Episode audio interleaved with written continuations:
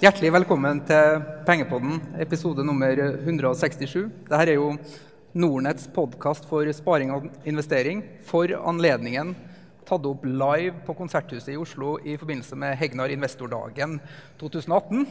Eh, det er en slags grand finale for Tom også. Ja, jeg går inn i en ny hverdag nå. Så vi skal snakke børs og aksjer, ta temperaturen på aksjemarkedet. Og med oss eh, i dag så har vi jo Hans Trane Nilsen, eh, senior porteføljevalgter for norske aksjer hos Storebrand.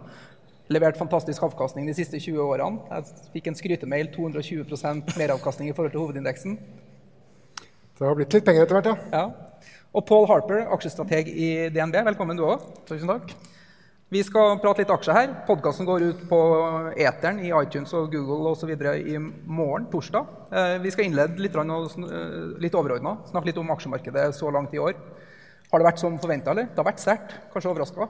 Ja, så jeg tror Oslo Børs har jo gått bra opp, en sånn 10% cirka hittil i år. Men det er egentlig to sektorer som forklarer så å si hele den oppgangen. Så det er energi og sjømat. Trekker du bort de, så er resten gått omtrent opp i opp. Så det har vært en del sånne big cap-selskap som ikke har egentlig gjort noe særlig bra. Men du har de to viktige sektorene som har dratt mesteparten av lasset i eh, Oslo. Så jeg sier Oslo ganske bra egentlig hittil, eh, hittil i år. Altså, vi har allerede normalavkastning 10 for året. Fins det noe mer potensial utover høsten, eh, Hans? Det er litt moro å se. Det er tredje gang nå på tre år jeg er med dere på dette her. Og For eh, ja, knapt tre år siden så var det mye billig. Da var børsen lavt, folk var litt deppa og ville ikke ha aksjer. Og Norge var lavt priset, selv om mye talte for Norge. Så for et drøyt år siden så hadde det normalisert seg litt. Vi hadde fått en hyggelig avkastning, og det var litt billig, litt dyrt. Nå er vi jo kommet dit etter den oppgangen i år på 10% at det begynner å bli ganske langt frem enkelte sektorer før vi finner inntjening som matcher kurser. Og det går jo IPOs rundt oss som i 1999, hvor ting går virkelig av skaftet første dagen. Og aksjonærer, aksjonærer over kloden er i veldig godt humør. Mm. Der er vi også tror jeg, 10% i Norge så langt i år. Mm. Livet som trader, da, Tom, bryr du deg om børsene er på all time high, eller uh, spiller ikke så stor rolle så lenge det er volatilitet? Nei, det er klart at man uh, merker det at uh, børsen har gått så bra så lenge at man blir, litt, man blir jo litt nervøs for at man skal få en sånn overraskelse. Eh, som Pål sa, vi har to sektorer. Vi har også hatt en veldig svak krone, så akkurat nå har ting gått veldig riktig retning for Oslo Børs. Eh, dog er mitt grunnsyn at jeg tror oljeprisen går i 100 dollar, så jeg tror at vi ikke har, er helt over ennå. Mm. Volatilitet, VIX-indeks, fryktindeks, eh, spika jo i februar, nærma seg 2030. Men så har den bare falt og falt og falt. og falt. Nå er den på 12 igjen, eh, til tross for at man har handelskrig og, og Italia og brexit og eh, renteoppganger osv. Er det for lite frykt i markedet, gutter?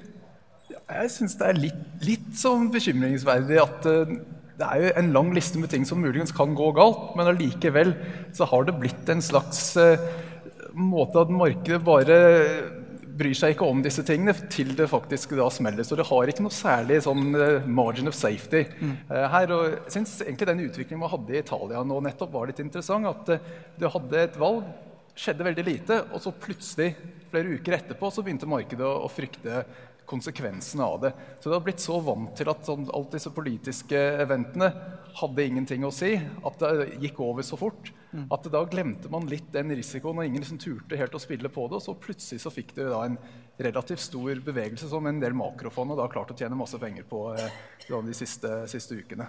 Så jeg tror det er litt eh, grunn til å være forsiktig nettopp at det er en slags eh, complacency inn i markedet nå. Mm.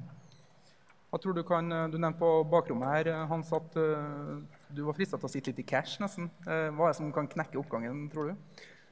Jeg synes Pål har et interessant tema, nemlig Italia her. For nå har vi hatt det er vel seks år hvor likviditet ikke har et problem. Altså Verden har hatt nok penger. Og fire av verdens største sentralbanker har trykket penger. Og så fort det har vært uro i rentemarkedet, så fort man har snakket om Italia og andre lands enorme statsgjeld, så har sentralbankene pøst på med likviditet. Og de siste årene også kjøpt statsgjeld. Det sluttet amerikanerne med i mars. Og det skal den europeiske sentralbanken nå slutte med i juni. Så dette er nok den siste uroen i middelhavsområdet, tror jeg, hvor Europas sentralbank ikke trykker penger og kjøper obligasjoner åkke som. Så skal vi dra dette her videre og holde optimismen, så må vi klare det også når sentralbankene ikke hjelper oss med fri tilgang på penger. Mm. Jeg leste at uh, du Paul, har vært ute og sett på en sånn fem indikatorer som varsler nedgang. Du er ute i Finansavisen i dag og sier at det, det lyser ikke rødt på alle punkter. altså du, du, vil fortsatt være i aksjer. Hvordan ser du på, på utviklinga framover? Ja, altså det er enkelte ting som begynner å blinke litt sånn at du skal være forsiktig. Så Vi har sett bl.a. kredittspredder, har Gild-markedet og begynt å bevege seg utover. Det er en indikator som har funket ganske bra, men det har variert fra sykkel til sykkel hvor lang tid det har tatt før det bunner ut, til aksjemarkedet da begynner å, å bli bekymret. Mm. Og så har det ting sånn som arbeidsledighet i USA nå, så er det laveste det har vært sist gang det var på dette nivået, var mars 2000. Som da var når Nasdaq eh, toppet ut i tech-boblen. Før det så må det helt tilbake til 60-tallet til å finne noe tilsvarende. Og da hadde man også en ganske interessant kombinasjon med lav inflasjon, som hadde egentlig vært stabilt og lavt ganske lenge. litt sånn som vi har sett nå. Og da når inflasjonen begynte å komme, da fikk man et uh, sjokk. Så i 66, når inflasjonen brøyt ut av den sidelengs banen, falt markedet 20 så ja, så det er flere ting som ligner litt på den situasjonen. så jeg tror vi, Skulle England vinne VM, så er det da grunn til å være litt bekymret utover høsten. For da er det sånn siste delen av den scenarioen som spiller inn. En ting som vi har snakka mye om i, i poden uh, i fjoråret og ved inngangen til det året, her, Tom, er jo eh, sentralbanker. Eh, økende renter og ikke minst reduserte tiltak fra sentralbankene. Nå er rentemøtet i kveld klokka åtte i USA. og Det er vel ikke noe overraskelse hva som skjer der? Nei, det er ganske godt prisa inn. Det er vel 99% sikkert at det blir en renteheving der i USA. Det er klart at det har hatt noen endringer av rentebanene de siste, de siste møtene. men Akkurat nå så syns jeg at Fed eh, oppfører seg ganske forutsigbar. Eh, og vi ser at tiåringen som det har vært en del snakk rundt, jo, ligger rett under tre. Foreløpig syns jeg virker som markedet takler den eh, renteoppgangen ganske bra. Så rentene stiger for the right reasons her. Det er jo fordi at ting går bra. Underliggende veksten er sterk. Selskapene tjener mer og mer penger. Corporate USA går veldig veldig sterkt. Sånn at ja, Hvis vi ikke begynner å se noen store endringer på marginene de neste kvartalene, så er jeg fortsatt positiv til markedet. Men uh, all den uroen som finnes der, uh, det er allerede høyt prisa, det her markedet. Forventningene til uh, resultatvekst, EPS-vekst, ligger der. hvor mye må selskapene levere nå i Q3 og, og framover for å forsvare den prisinga de har i dag? Er det noen som kan si noe fornuftig om det? Q2 tror jeg det holder å levere forventning, både i USA og i Norge. Det er vel de to landene i verden i år hvor forventningene er mest oppjustert. Det er jo litt med at For Norge nå så koker det både på laks og olje. Det går bra på aluminium, og man har endelig begynt med offshoreinvesteringer igjen etter en lang nedtur. I USA så går det jo så det griner på en høykonjunktur. Og jeg kikket på USA senest i dag, hvor vel omtrent for første gang på dette tiåret så er man ikke nedjustert forventningene i forkant. Amerikanske analytikere de må man ikke se på. De nedjusterer konsekvent så man slår forventningen. Så Der borte er forventningen egentlig bare visvas. Det er nivå. Og 1Q i USA var det beste kvartalet noensinne for inntjening hos amerikanske selskaper. Så klarer de 2Q, så er det ikke det som knekker markedet der borte. Hvis vi retter øynene litt mer mot det som skjer på Oslo Børs, da, så er det jo spesielt to råvarer som, som har blitt veldig viktige. og Det er utviklinga i oljepris og laksepris. Eh, det var jo veldig hurra rundt 17. mai på begge to. Og så har spesielt lakseprisen fått et knekk etterpå. Eh, hva tror vi om utviklinga på de to råvarene? Tom, du kan jo si litt om oljen først. Du nevnte 100 dollar. Ja, bra du ikke spurte om laks. det er jo som du sier Vi toppet jo akkurat på 80 i mai. Men det har jo vært mye uro nå som kommet overraskende inn i markedene med Venezuela, som nå faller fortere sammen enn man trodde. Og i tillegg til Trump som uh, cancer den uh, atomavtalen med Iran.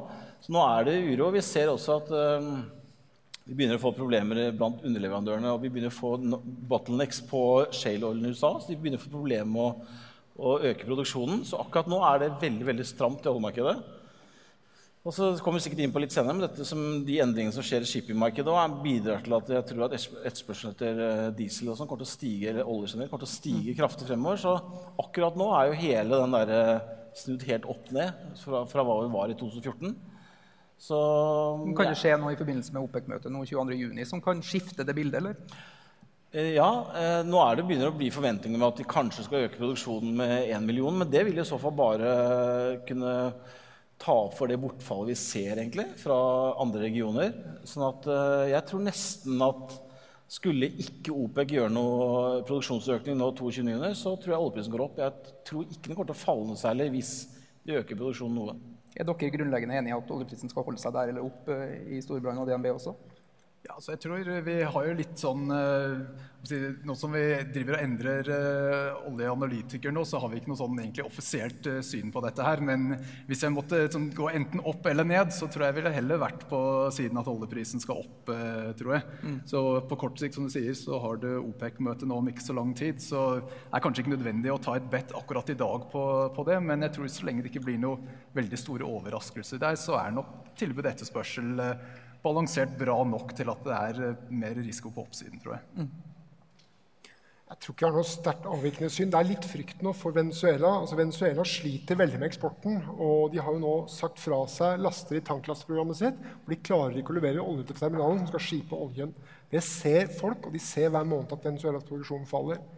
Hvis Iran òg skulle begynne å sette lagre last på skip og ikke losse i India eller i eh, Kina, altså ikke få solgt den, og markedet ser det, da tror jeg det er risk på oppsiden. Og så hadde du Tom, en veldig interessant sak om shipping. Fordi det kommer nye regler i 2020 for bunkers på skip. Mye strengere krav til utslipp av svovel.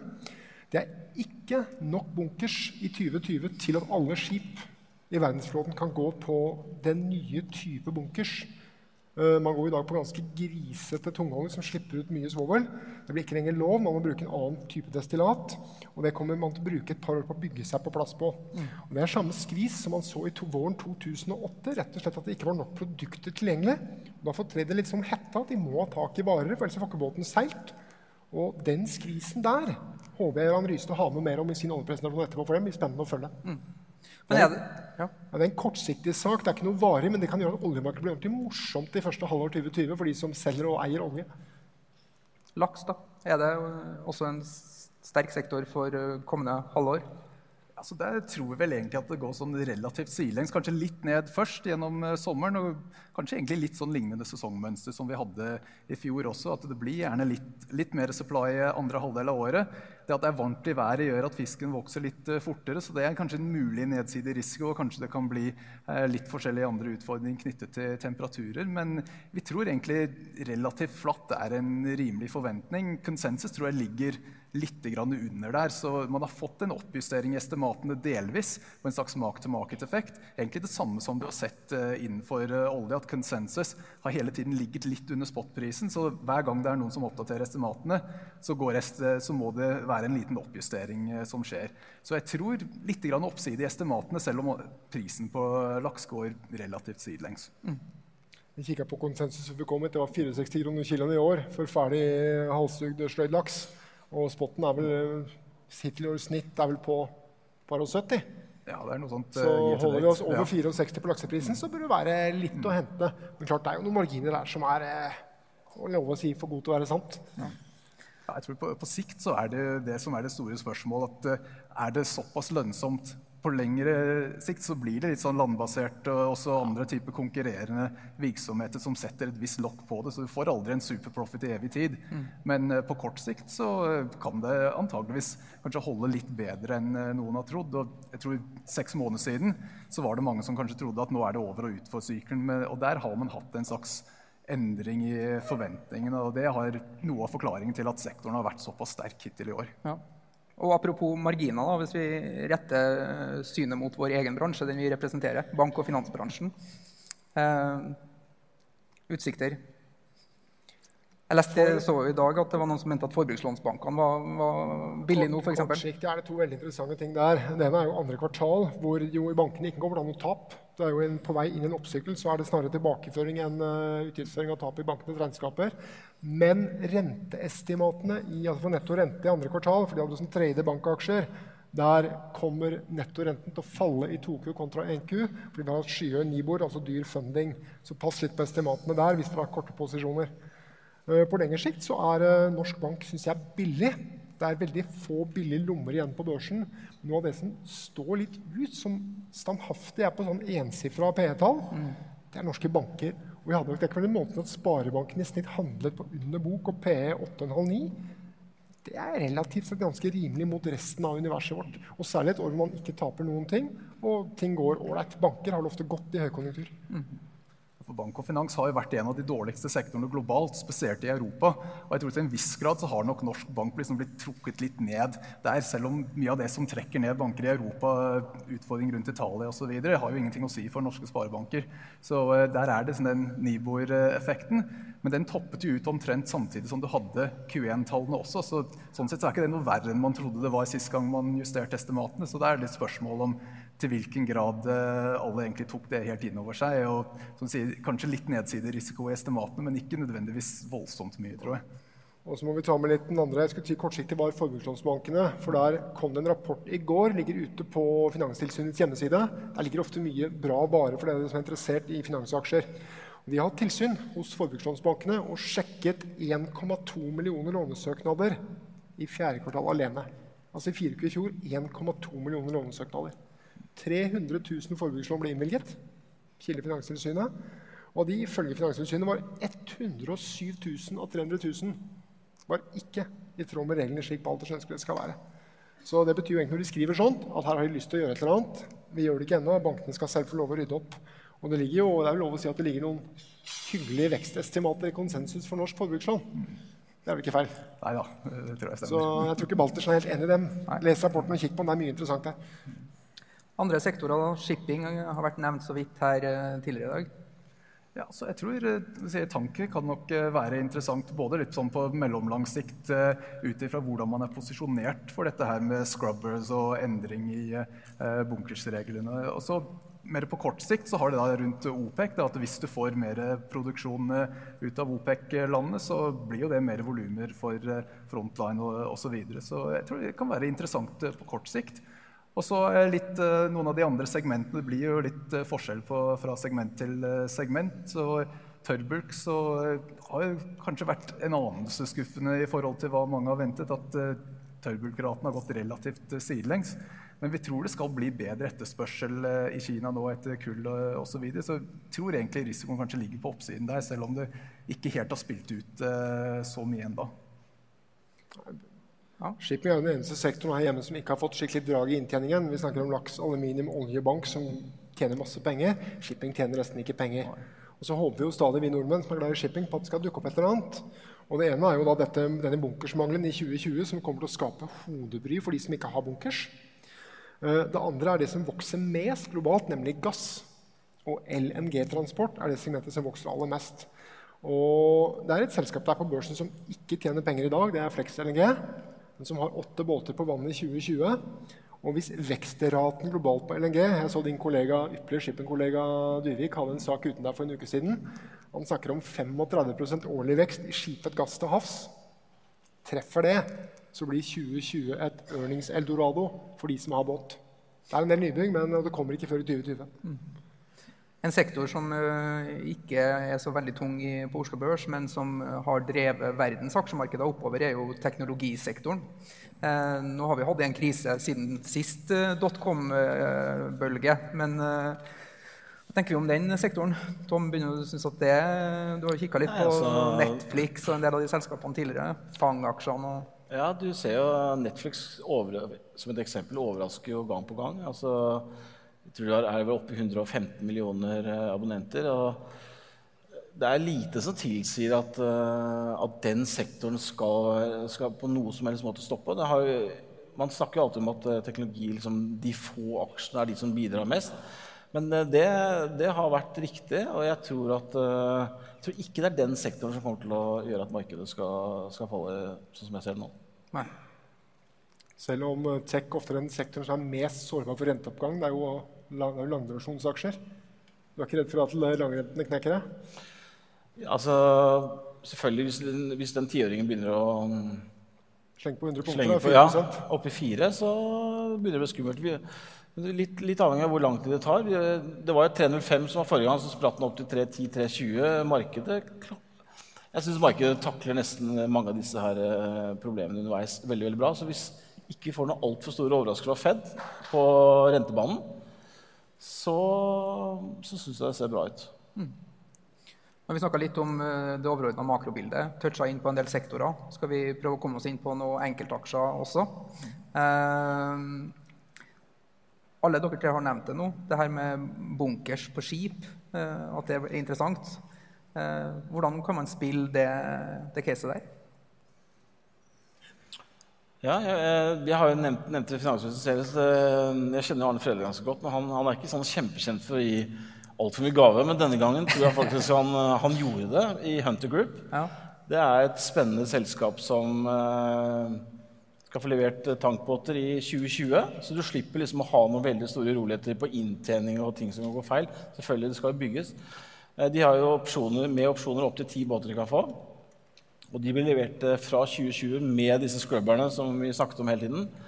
Eh, Frontline eksempel, sitter med en ganske gammel flåte hvor de sitter med dette problemet i fanget om de skal bruke den kostnaden og installere disse scrubberne. Så Frontline vil være et eksempel på et selskap som kanskje potensielt kan plukke opp Hunter. Jeg tror ikke Hunter er på børs om to år når disse reglene, halvannet år reglene kommer inn.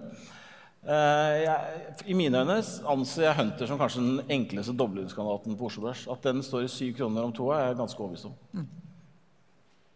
Andre favorittaksjer? Pål, du var i Finansavisen i dag og ga dine fem topp picks der. Ja. Blant annet Storebrand, sa jeg. Hans. Snakke Ja, om altså, Sissi, da. Jeg, jeg tror egentlig, si, Av de tingene som vi liker nå, så er det mer litt sånn eh, large cap-ting. Så jeg føler at Når det er sent i sykelen, så skal man ikke da være lastet i veldig mye illikvide ting som er vanskelig å komme seg ut av. For vi vet aldri helt når sykelen knekker. Og da trenger man litt tid å komme seg ut av illikvide ting. Og det er ikke sikkert man får såpass mye varsel. Så da blir det mer sånn type kvalitetsselskap med en tilt mot sykliske sektorer. For det er gjerne der man har best pricing power når man er eh, sent i sykelen. Så det blir mindre ledig kapasitet. Etterspørselen er fortsatt ganske bra, så det er der du egentlig pleier å se den beste utviklingen. Så av ting som passer inn under der, så er Yara et eksempel. Det har vært egentlig ganske dårlig hittil i år, så det er et, et av de large cap-selskapene som har vært eh, en del av det som har liksom trukket litt ned på børsen hittil. Og det er en aksje som screener veldig dårlig på sånne kvantsignaler akkurat nå. Så mange av utlendingene som driver med algoritmehandel og sånt, de ser negativ justering i estimatene, negativ eh, momentum.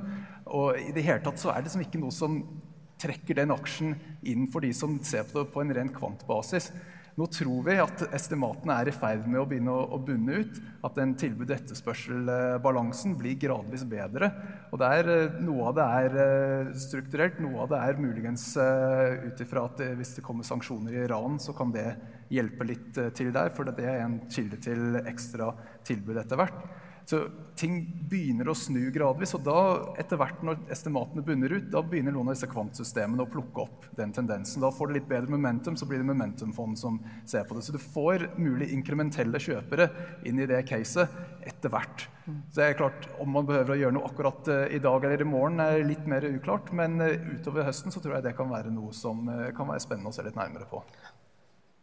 Og Hans, da, hva er dine topp picks nå for å fortsatt generere meravkastning for kundene dine? Jeg ville hatt litt tørt krutt, ref at vi er såpass langt ute i sykkelen, Og ref at vi ser en del ganske mye Det er så mye glede ute i markedet. Det er så mye bra. Og jo mer happiness det er i aksjemarkedet, jo mer på alerten skal man være. Oslo Børs ligner litt på sånn 1997-ish og 2006-ish på noen sektorer.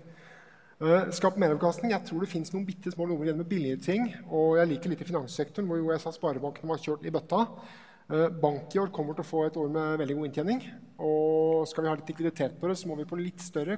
Jeg stusser jo på hvorfor jeg står her for tredje gang på tre år og anbefaler Spare Midt-Norge, som tikker og går pent og jevnt og trutt, 15% i året, men ikke blir prisa skikkelig opp. Jeg har ikke funnet noe gærent hos uh, Haugan og Fordal. Tværere tvert imot. De gjør den jobben de skal, men de har dratt på litt kost. Og de må vise at de kostnadene på de folka de har kjøpt, også genererer inntekter. Det er én finans. Så er det en liten artig sak til i finans. Du nevnte hva utlendinger gjør på børsen. De som jobber med å hente inn penger, altså inkasso fra misligholdte lån, den sektoren kommer til å få en tilgang på lån som er helt enorm. Ref. Trøbbel Europeisk bank. Det er som en mislighold. Du kan vasse i det herfra til Stockholm. Et par norske selskaper er store der. De får god tilgang på varer. Og de to som sitter som sjef og styreleder i, i eh, B2 Holding, har to ganger før vist at de er enorme på å få inn penger fra misligholdte lån. Den aksjen er blitt en liten shortedaling i London fordi den trenger mye penger for å vokse. De vokste i første kvartal 45 år over år. Så langt så det vi kan se, så kommer cashen akkurat som gjorde i aktiv kapital. Nå har vi tolv år med data, ti år for aktiv kapital og to fra B2, men folk tror ikke på dem. Den aksjen er prisa med en megarabatt mot børsen. og Jeg tror det kan være en ålreit sak å sitte med et år. Den er brukbart likvid, passelig stor, og sitter med et rammeverk rundt seg hvor de får drøss med tilbud om å selge misligholdte porteføljer. Jeg tror B2 er en interessant sak på et års tid. Det virker jo som de er litt mer på large cap og syklisk. Og du er også syklisk, Tom, men du har jo ofte litt mer spekulative bets. Eh, og så holder du deg litt til dem også. Når du kom til Nordnett, husker jeg du var ganske bull på BVO. Så jeg kjøpte jo basert på ditt tips da, og det gikk jo veldig bra. Og når du forlot nå, så sa du jeg tror veldig på den her Panoro. Og den hadde du også nevnt i Finansavisen på mandag. Ja, altså... Og den har jo gått bra siden du begynte å snakke om den. Altså BVO, det som var litt morsomt med BVO, var jo at de, de kjøpte seg inn i dette feltet i, som heter Dussafu-feltet for halvannet år siden og ble veldig kritisert fordi de driver med FPSO, men eh, plutselig skulle de bli operatør. Eh, det gjorde de når oljeprisen var i 45, og på 45-50 så hadde de marginer på 5, dollar eh, fatet, så det, var, det var så ikke så lukrativt ut. Men nå begynner det feltet å utvikle seg. Med tanke på oljeprisen oppe i 70-75, så får du helt vanvittige marginer. De, og Panoro eier 8,5 av det. så det, alle snakker om, uh, i BVO om Dusafu, men glemmer at også Panoro sitter der med 8,5% eierskap. Så den føler jeg er litt glemt.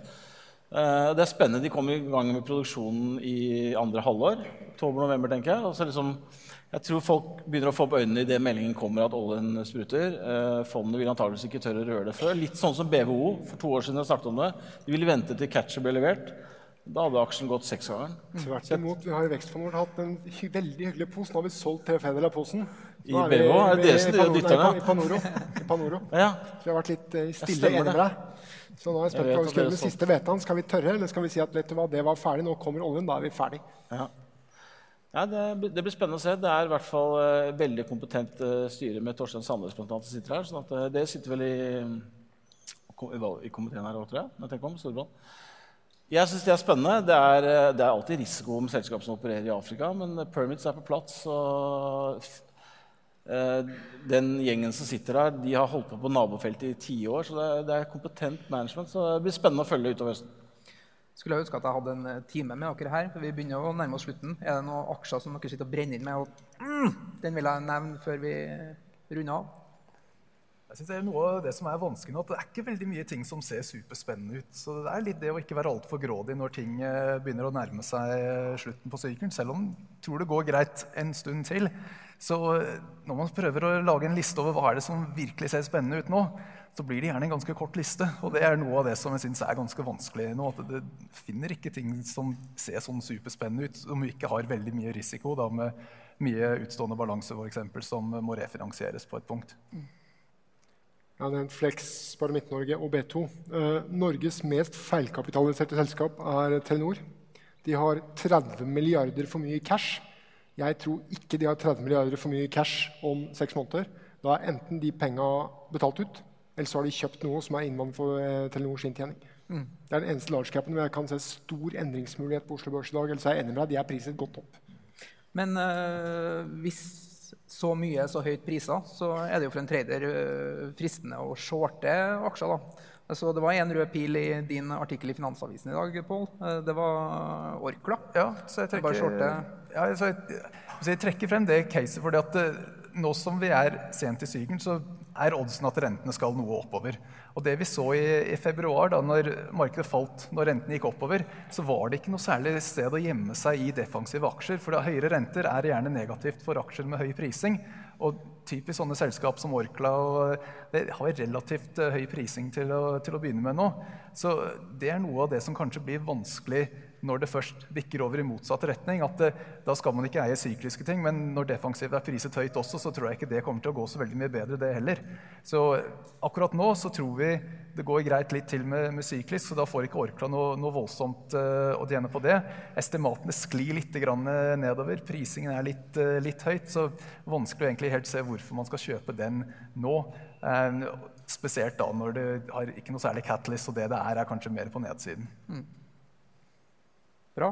Noen åpenbare short-kandidater før vi runder av fra Tom eller Hans? Veldig kort. Ja, jeg får legge en disclaimer. Jeg shorta en aksje i dag, faktisk. Eh, jeg syns at eh, XXL begynner å vise litt svakhetstegn. Eh, kraftige kampanjer nå senest nå, med 50 Jeg frykter at De har allerede sagt at Q2 kan bli svakt. Kan hende at eh, vi begynner å se litt marginskvis i Norge. Det er det som, de har jo nesten 40, 38 margin der.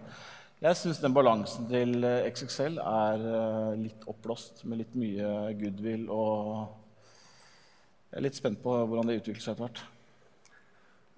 Liksom, så vi eier fryktelig mye aksjer på Oslo Børs uansett. så jeg å shorte, men på siden VM i fotball begynner nå, det er det viktigste i sommer, ja. så er det ett aksjemarked i verden som korrelerer med de årene det er VM i fotball. Brasil. England. England. Det er møkkaavkastning i England hvert eneste år. Det er 28% i snitt siden 1930. Så forsiktig med engelsk indeksfond. Okay. Det er bra. Tusen takk til dere for at dere gjesta her i Konserthuset i dag. Eh, denne podkasten går live ut i eteren på iTunes og Google Play i morgen torsdag. Eh, til alle som er på Hegnar Investordagen, ha en fortreffelig fin dag. og Håper at dere går herfra med litt mer kunnskap og litt mer inspirasjon enn når dere kom. Eh, tusen takk for oss.